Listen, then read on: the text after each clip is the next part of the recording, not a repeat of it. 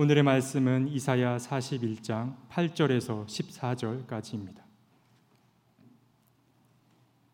그러나 나의 종 너 이스라엘아 내가 선택한 야고바 나의 친구 아브라함의 자손아 내가 땅 끝에서부터 너를 데리고 왔으며 세상의 가장 먼 곳으로부터 너를 불러냈다.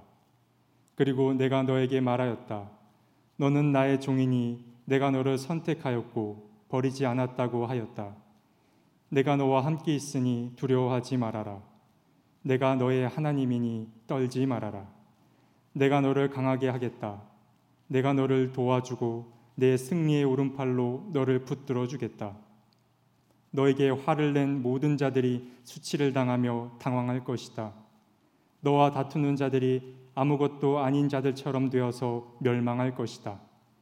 내가 아무리 찾아보아도 너에게 대적하는 자들은 만나지 못할 것이며 너와 싸우는 자들이 아무것도 아닌 것 같이 허무한 것 같이 될 것이다. 나는 주 너의 하나님이다. 내가 너의 오른손을 붙잡고 있다. 내가 너에게 말한다. 두려워하지 말아라. 내가 너를 돕겠다. 너 지렁이 같은 야고바, 벌레 같은 이스라엘아, 두려워하지 말아라. 주님께서 말씀하시기를 내가 너를 돕겠다. 나 이스라엘의 거룩한 하나님이 너를 속량한다고 하셨다. 이는 하나님의 말씀입니다. 하나님 감사합니다. 어려운 시기를 지내고 있는 많은 분들이 있을 텐데 오늘 송선철 권사님의 찬양대로 여러분의 마음속에 주님이 선물로 주시는 평화가 넘치기를 소망합니다. 아, 내일이면 벌써 계절인 초서가 다가옵니다.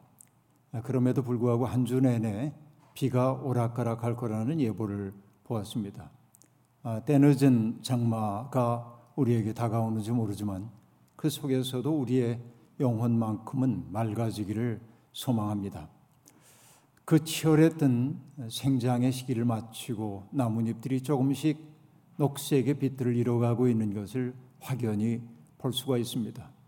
여름 내내 그렇게 치열하게 울어대던 매미들의 울음소리도 이제는 잔약해져 가고 있습니다. 가을이 다가오고 있음을 우리에게 그렇게 보여줍니다.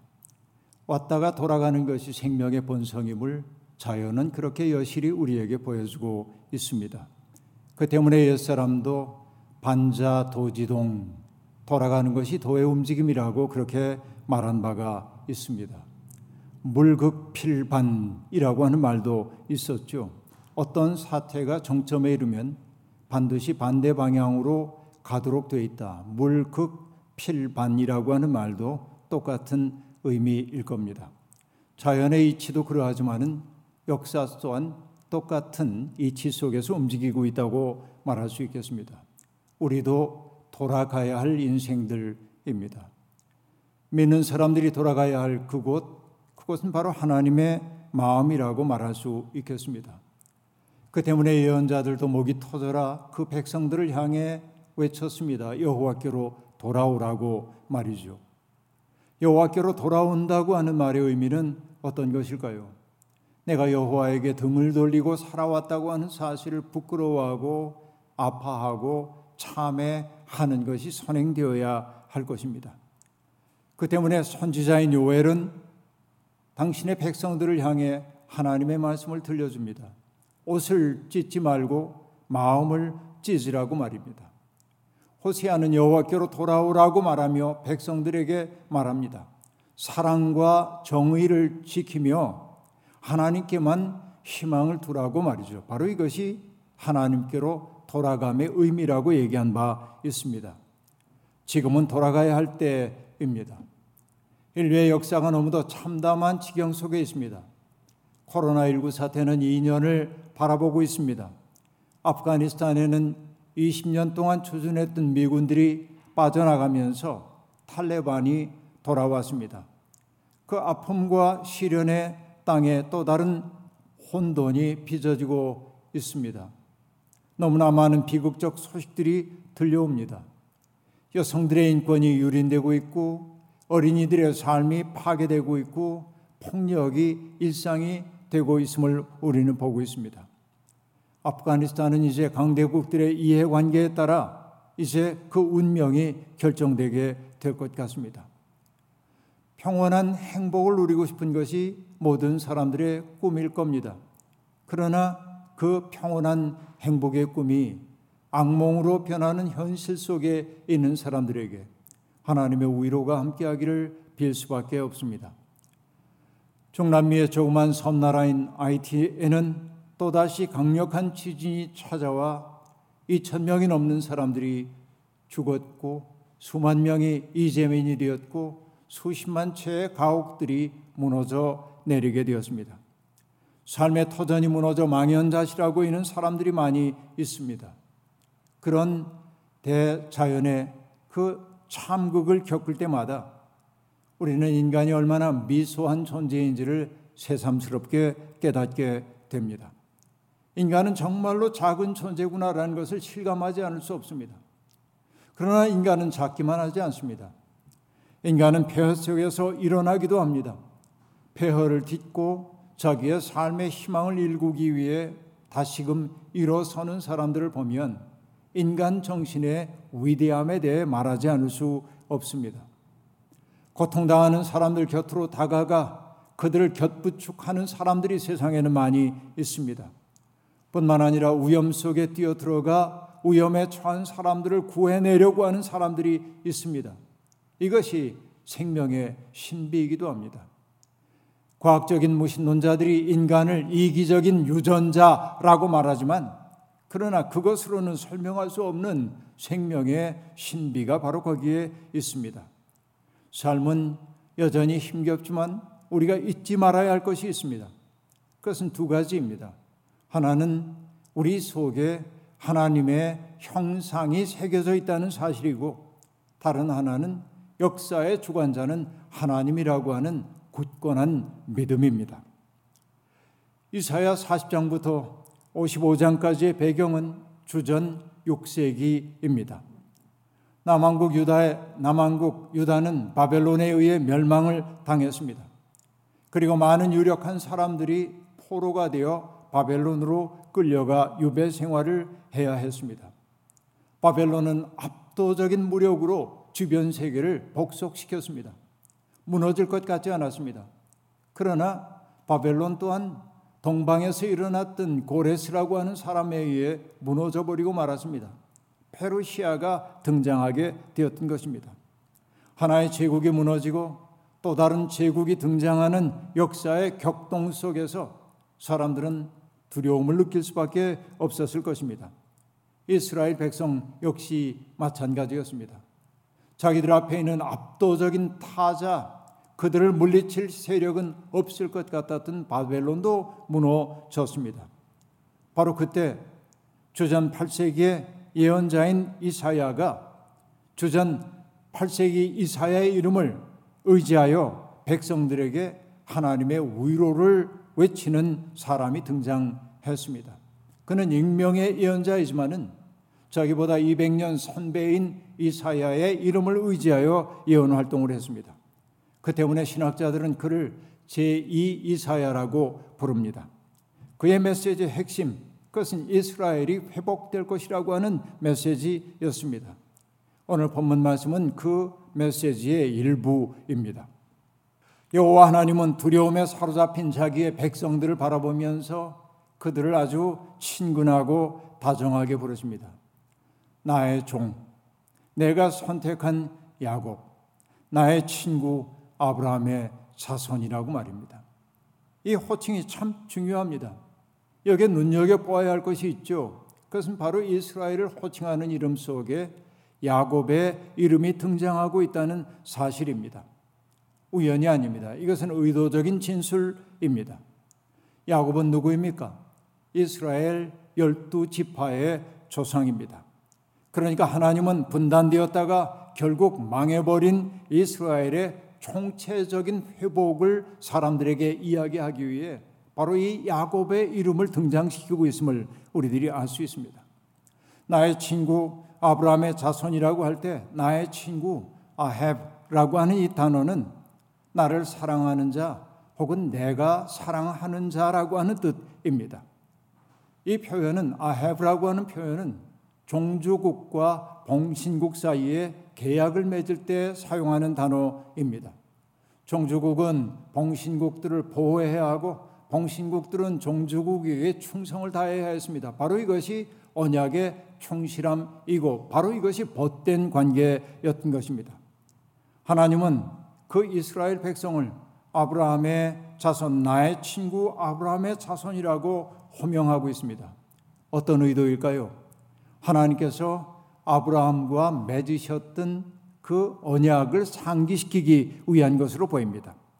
하나님께서 아브라함과 언약을 맺으며 하셨던 말씀이 무엇입니까? 내가 이 땅을 이집트 강에서 큰 강 유프라테스에 이르기까지 너의 자손에게 준다라고 창세기에서 말씀하셨습니다. 이 제2 이사야의 예언을 듣고 있던 사람들은 그 말씀을 통해서 비록 자신들이 지금은 유배지에 있는 몸이긴 해도 하나님께서 그들에게 살 땅을 약속해 주셨고 그 약속이 반드시 지켜질 것임을 확신했을 것입니다. 하나님은 사방에 흩어졌던 당신의 백성들을 하나하나 불러 모으시고 버림받은 것처럼 보였던 그들을 다시금 당신의 백성으로 삼으실 것임을 말하고 있습니다. 그들을 새로운 백성, 이제 분단의 백성이 아니라 통일된 백성으로 세우실 것이라고 얘기하고 있습니다. 이 약속을 10절에서 더욱더 구체화시키고 있습니다. 오늘 본문의 10절에서 하나님의 임재와 동행의 약속이 점층법적으로 묘사되고 있습니다. 내가 너와 함께 있으니 두려워하지 말아라. 내가 너의 하나님이니 떨지 말아라.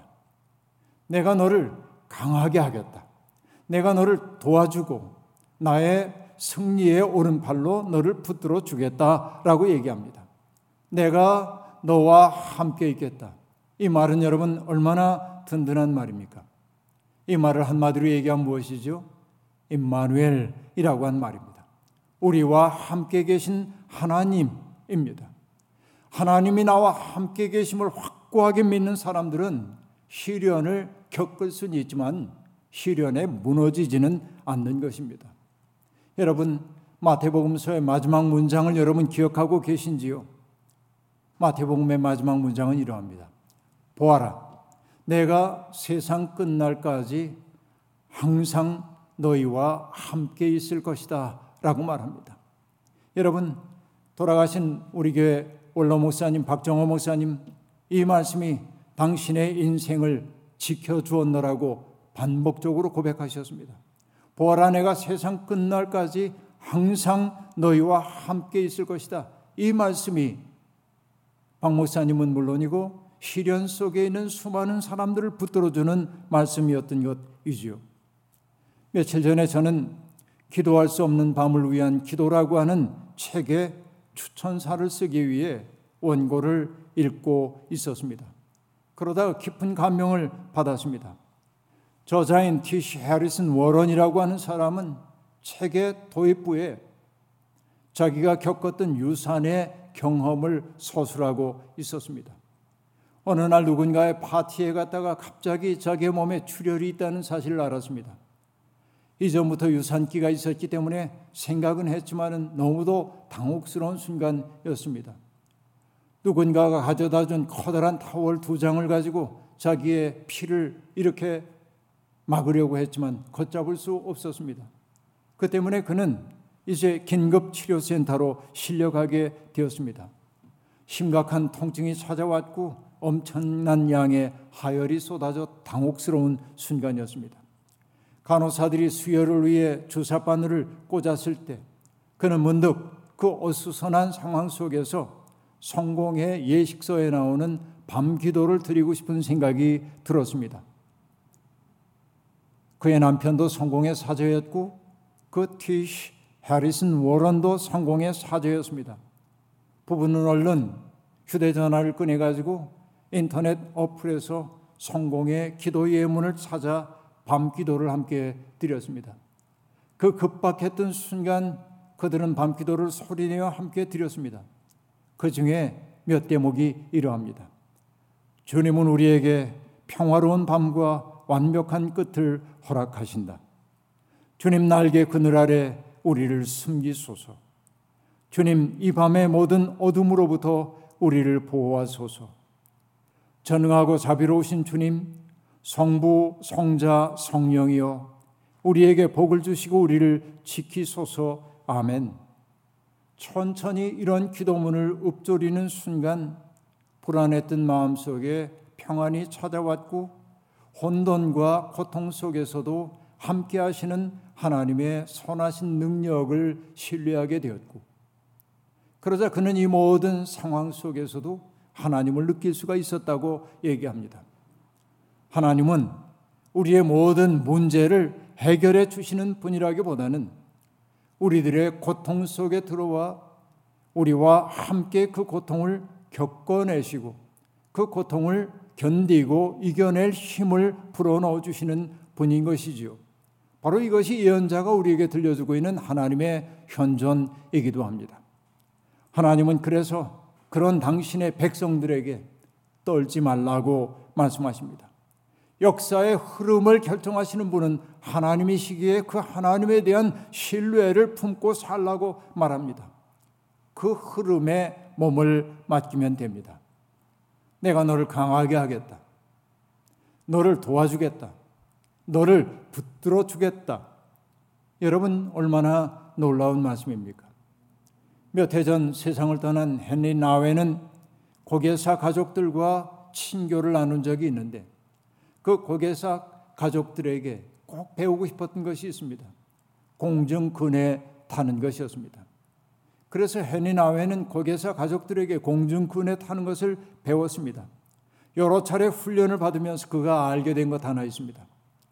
공중근에 타기에서 가장 중요한 것은 자기의 손을 붙들어 줄 사람에 대한 철저한 신뢰라고 하는 사실을 그는 알게 되었다고 말합니다. 그는 그 경험을 한 후에 우리를 어떤 경우에도 든든하게 붙들어 주시는 하나님을 위대한 캐쳐, great catcher라고 이야기한 바 있습니다. 그렇습니다. 우리는 지금 위험 속에 있는 것처럼 보일 수도 있습니다. 그러나 하나님이 말씀하십니다. 내가 너를 강하게 하겠다. 너를 도와주겠다. 너를 붙들겠다라고 말입니다. 이것이 우리의 확신입니다. 하나님은 역사 속에서 짓눌린 사람들의 살 권리를 회복시켜 주시는 분인 동시에 무도한 힘을 휘두르고 있는 사람들을 심판하시는 분이기도 합니다. 그래서 구원은 심판과 언제나 하나의 몸을 이루어 나타나는 겁니다. 그래서 오늘 본문 말씀이 말합니다.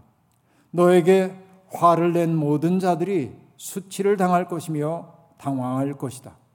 너와 다투는 자들이 아무것도 아닌 것들 아닌 자들처럼 되어서 멸망할 것이다. 라고 말합니다.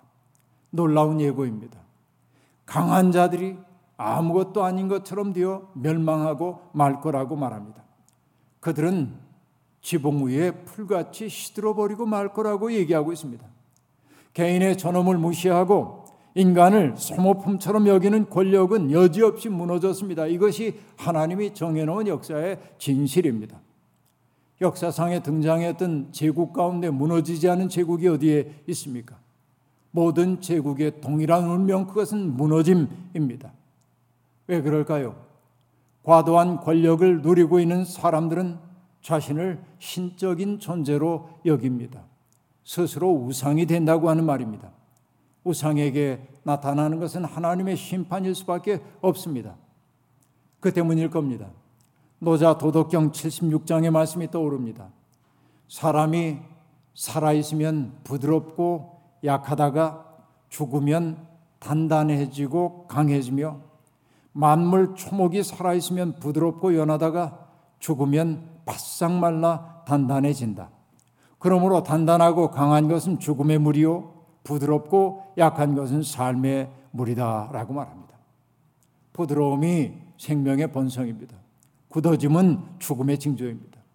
점점 점점 자기의 권력에 취해버린 그 모든 권력자들은 굳어졌기에 스스로 멸망의 길로 갈 수밖에 없다는 것입니다. 이것은 여러분 제국만의 문제일까요? 그렇지 않습니다. 남들과의 경쟁에서 늘 이겨왔던 사람들일수록 다른 이들을 존중하고 그리고 약한 자들의 처지에 공감하고 남들과 공존하는 법을 어려워합니다. 그리고 그들은 자기들이 누리는 것은 경쟁에서 승리한 자들에게 주어진 당연한 보상이라고 생각합니다. 그 보상이 과도하다고 하는 생각은 하지 않습니다. 자기는 그럴 만한 자격이 있다고 언제나 생각합니다. 그 생각의 이면 속에 있는 것은 무엇입니까? 자기보다 못한 사람들, 그들은 내면이나 성품과 관계없이 루저로 취급하는 버릇이 있는 겁니다. 그러나 성경은 분명하게 얘기합니다. 하나님은 그런 이들을 용납하시지 않는다는 것입니다. 히브리의 한 지혜자는 그래서 얘기했죠. 가난한 사람을 조롱하는 것은 그를 지으신 분을 모욕하는 것이라고 말입니다. 그리고 이사야는 말합니다.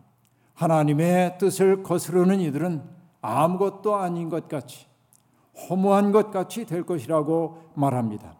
그렇습니다. 하나님은 친히 방패가 되어서 두려움에 사로잡힌 사람들, 자기를 지킬 힘이 없는 사람들을 보호하시는 분입니다. 그리고 하나님은 당신의 뜻대로 부름받은 우리들이 당신의 도구가 되어 약자들의 인권이 보장받는 세상을 이루라고 우리에게 명하고 계십니다. 그렇습니다. 역사를 바라보면 하나님은 언제나 보잘 것 없는 이들과 함께 또 그들을 통해 구원의 역사를 이루어내셨습니다. 바울 사도가 얘기했죠. 하나님께서는 지혜 있는 자들을 부끄럽게 하시려고 세상에 어리석은 자들을 택하셨고 세상에 강한 것들을 부끄럽게 하시려고 세상에 약한 것들을 택하셨다라고 얘기했습니다.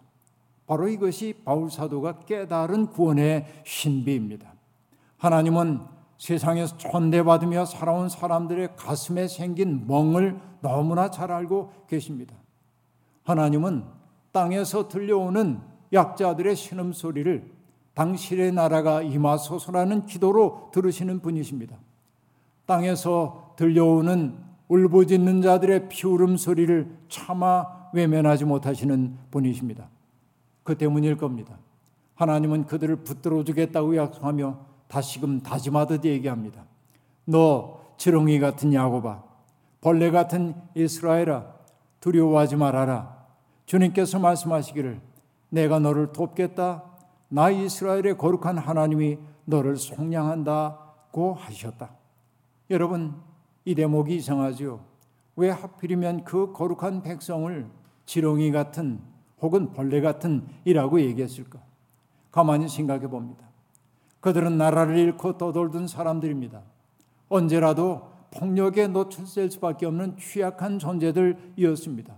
매맞고 유린당하고 무시당했던 기억에 몸과 마음이 다 얼어붙은 사람들이었습니다. 마치 지렁이처럼 벌레처럼 보잘것없는 자아 정체성을 가질 수밖에 없었던 겁니다. 하나님은 그런 이들에게 두려워하지 말라면서 당신이 친히 그들의 도움이 되겠다고 얘기합니다. 아젤라고 하는 단어는 헬퍼입니다. 끝없이 돕는 그런 내가 널 도와주겠다고 얘기하고 있습니다. 그리고 속량자가 되겠다고 얘기합니다. 가엘 혹은 고엘이라고 얘기하는 것입니다. 고엘의 의무는 무엇입니까? 친족이 어려운 일을 겪었을 때 그 친족을 대신해서 돈을 내고 그를 자유의 몸으로 풀어주기도 하고 친족이 모욕당했을 때 그 모욕을 풀어줘야 하는 것이 고엘 혹은 가엘의 의무입니다. 하나님이 그 의무를 감당하겠다고 약속하고 계십니다. 하나님은 그렇게 세상의 불공정을 바로 잡으시는 분입니다. 가장 연약한 자들을 일으켜 세워 새로운 세상을 시작하는 것이 하나님의 섭리입니다. 고통과 아픔, 슬픔과 쓰라림을 경험해 본 사람이라야 그런 처지에 있는 사람들을 이해하고 도울 수 있는 것입니다. 건강한 사람은 아픈 사람들의 처지를 알 수가 어려 알기 어렵습니다. 일평생 특권을 누리며 살아온 사람들은 삶의 밑바닥에 치열하게 살아오고 있는 사람들의 그 아픔을 이해하지 못합니다. 하나님께서 야곱을 이스라엘 열두 지파의 조상으로 삼으신 까닭은 뭘까요? 그가 역사의 질곡 속을 마치 지렁이처럼 온몸으로 겪어냈기 때문이 아닐까요? 돌베개로 상징되는 그의 삶은 그야말로 파란만장했습니다. 그런 가운데도 그는 치열하게 살면서 하나님의 도우심을 경험했습니다. 그 경험이 있었기에 그는 고통받는 사람들을 도울 수 있는 사람이 되었던 것입니다. 철학자인 김진석 선생님은 그가 만든 개념 중에 포월이라고 하는 개념이 있습니다. 이때 포는 기다, 땅바닥을 긴다라고 하는 뜻입니다. 월은 넘는다라고 하는 뜻이죠. 폴의 의미는 무엇입니까? 기어서 넘는다라고 하는 뜻일 겁니다. 바짝 엎드려 기기 때문에 땅바닥과 일체가 되는 것 아니라 바짝 엎드려 기면서도 기어코 새로운 차원의 눈을 떠 넘어서는 것 바로 그것이 인간의 소명이죠. 십자가야말로 포월의 상징 적절한 예라고 얘기할 수 있겠습니다. 십자가는 인간에게 가해지는 잔인한 폭력이지만 주님은 그 십자가를 짊어지신 채 인간이 얼마나 숭고한 존재일 수 있는지를 보여주셨습니다. 바로 이것이 십자가의 신비인 거죠. 포월의 진실이 거기에 있는 거죠.